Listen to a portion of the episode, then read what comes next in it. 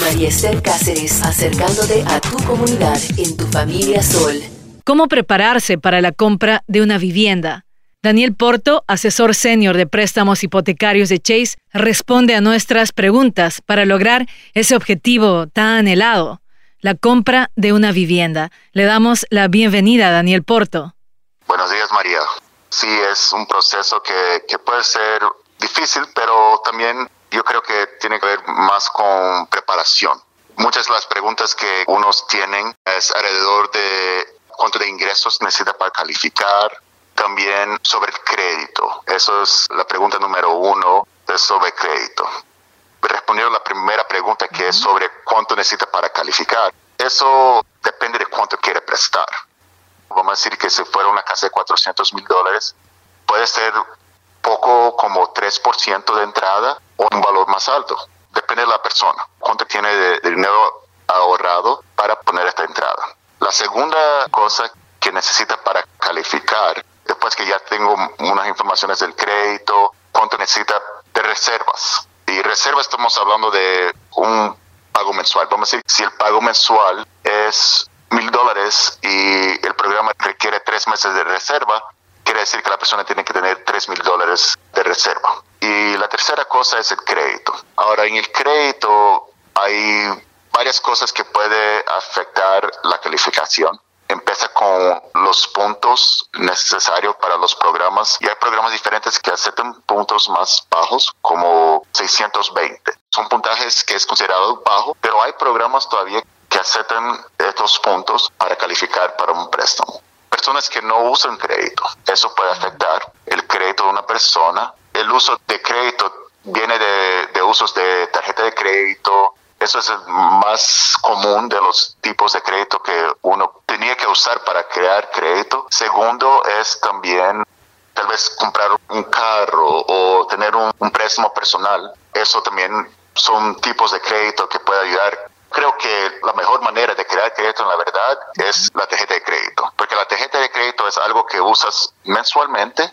Cada vez que paga, la tarjeta de crédito está reportando a las compañías diciendo que esta persona sí paga bien normalmente todos los meses y es un, buen pagador. La segunda cosa también es el tiempo que uno tiene el crédito. Tiene una tarjeta de crédito desde 1999. El histórico de este crédito lo va a hacer el crédito de esta persona más fuerte. Y muchas personas que yo veo en la comunidad latina, es una cosa que siempre aparece en créditos, es biles médicos. Porque nosotros algunas veces esperamos que nuestras compañías de, seguro pague cierta parte de, esos cobros médicos. La manera que debería ser realmente hecho es de pagar el bill y después la compañía médica regresarte el dinero para que no te aparezca en el crédito.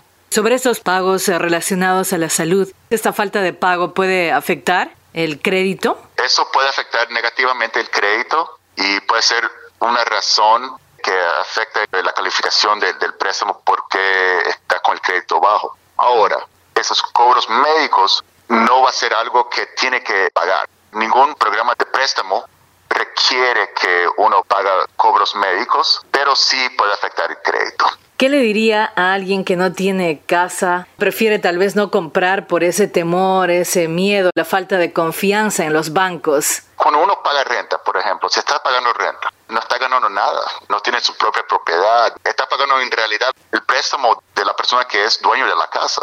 Hay también compañías que, no solo compañías, pero agencias que ayudan a las personas a aprender sobre el proceso, organizaciones de apoyo a la persona que quiere comprar casa. Otra cosa que yo le diría es buscar a alguien que habla su idioma, hacer sus preguntas y aprender más sobre el proceso.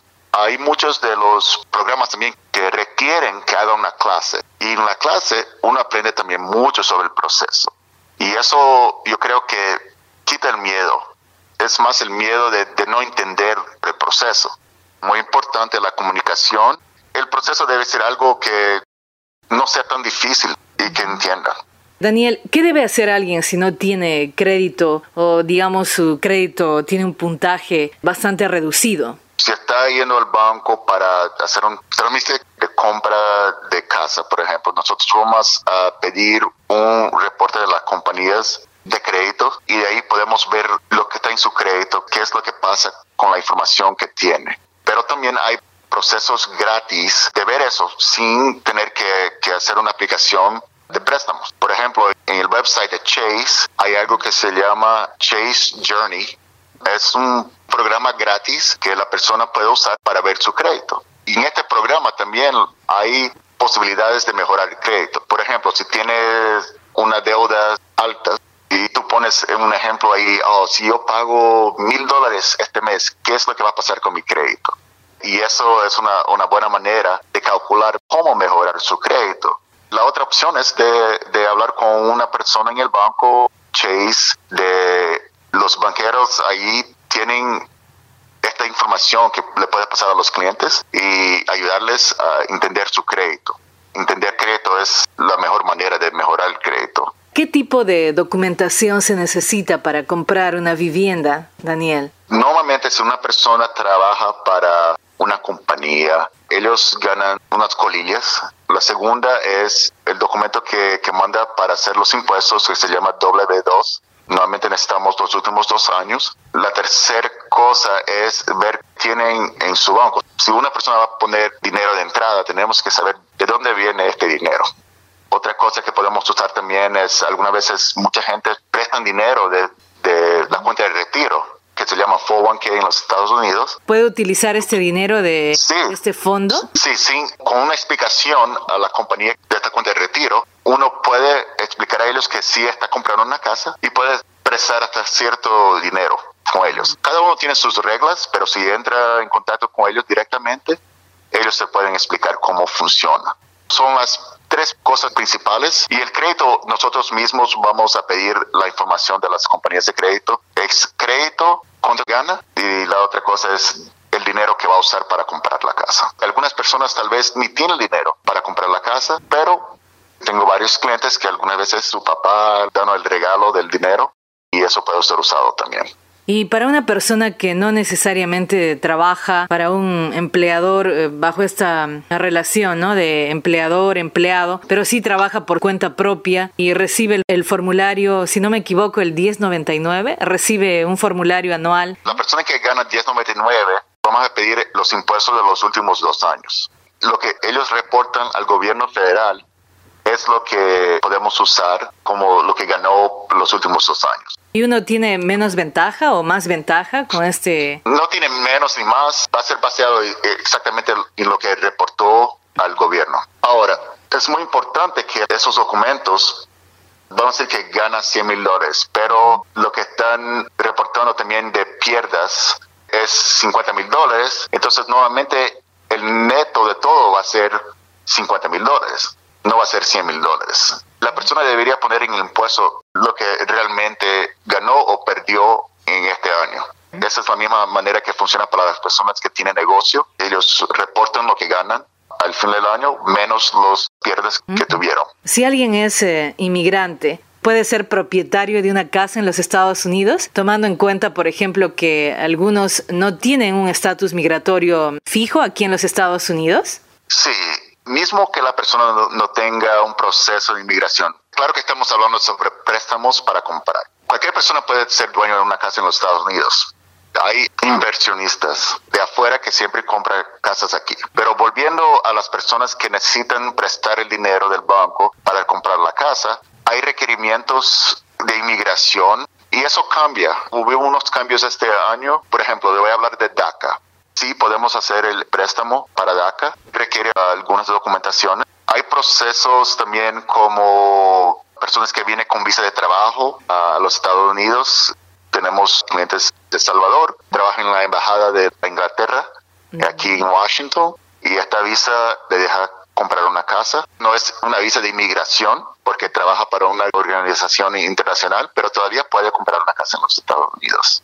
En cuanto a las personas indocumentadas, es de acuerdo a cada caso particular. Es bien particular porque algunas veces tengo que saber si hay, hay algún proceso. Yo todavía quiero hablar con esta persona porque uh -huh. algunas veces es preparación que podemos darle información que hacer cuando ya esté listo. Muchas gracias, Daniel. Gracias, María. Hemos conversado con Daniel Porto, asesor senior de préstamos hipotecarios de Chase. Gracias, María. En este último segmento, como parte de este mes nacional dedicado a la propiedad de una vivienda, voy a presentar a Juan Valladares, propietario de casa por primera vez. Juan Valladares fue graduado de uno de los programas de vivienda de CAF, el Centro de Apoyo Familiar, este programa financiado por JP Morgan Chase. Juan nos contará cómo fue ese recorrido para hacerse propietario de una casa. Juan, muy buenos días. Muy buenos días. Ser propietario de una casa se siente uno feliz, un logro que uno ha alcanzado, un sueño.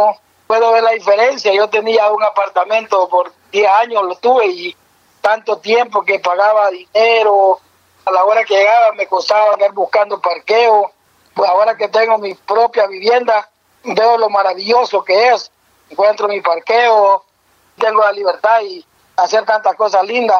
Es una felicidad tener su propia casa. Juan, cuéntenos un poco sobre su experiencia en todo el proceso de compra. ¿Cómo pudo usted establecer o mejorar su crédito? Primeramente yo no tenía muchas deudas.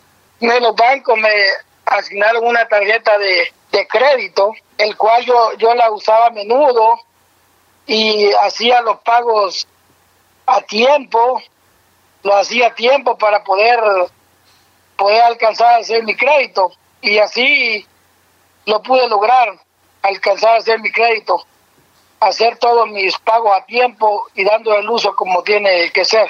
Entonces, anteriormente no estaba tan acostumbrado a usar una tarjeta de crédito, pero luego esa fue una recomendación y usted comenzó a utilizar esta tarjeta. Es correcto. Sí, me, me, yo la comencé a usar, me dijeron que para poder hacer crédito me, me dieron la manera adecuada como yo la podía usar, haciendo los pagos correspondientes, si es posible hacerlo antes de la fecha que le toca a uno y como dijimos al principio, sabemos que usted se ha graduado del programa de compradores de vivienda del Centro de Apoyo Familiar, CAF. Comparta con nosotros cuáles son esos dos o tres consejos que usted aprendió que le llevaron a convertirse en propietario de su vivienda. Aprendí bastantes cosas. Nos enseñaron cómo preparar todos los documentos, cómo hacer un plan de ahorro mensualmente, por ejemplo, para gastar en gasolina, cómo le enseñan a uno cómo ahorrar, cómo preparar los documentos, los dos años de tax, prepararse financieramente para poder lograr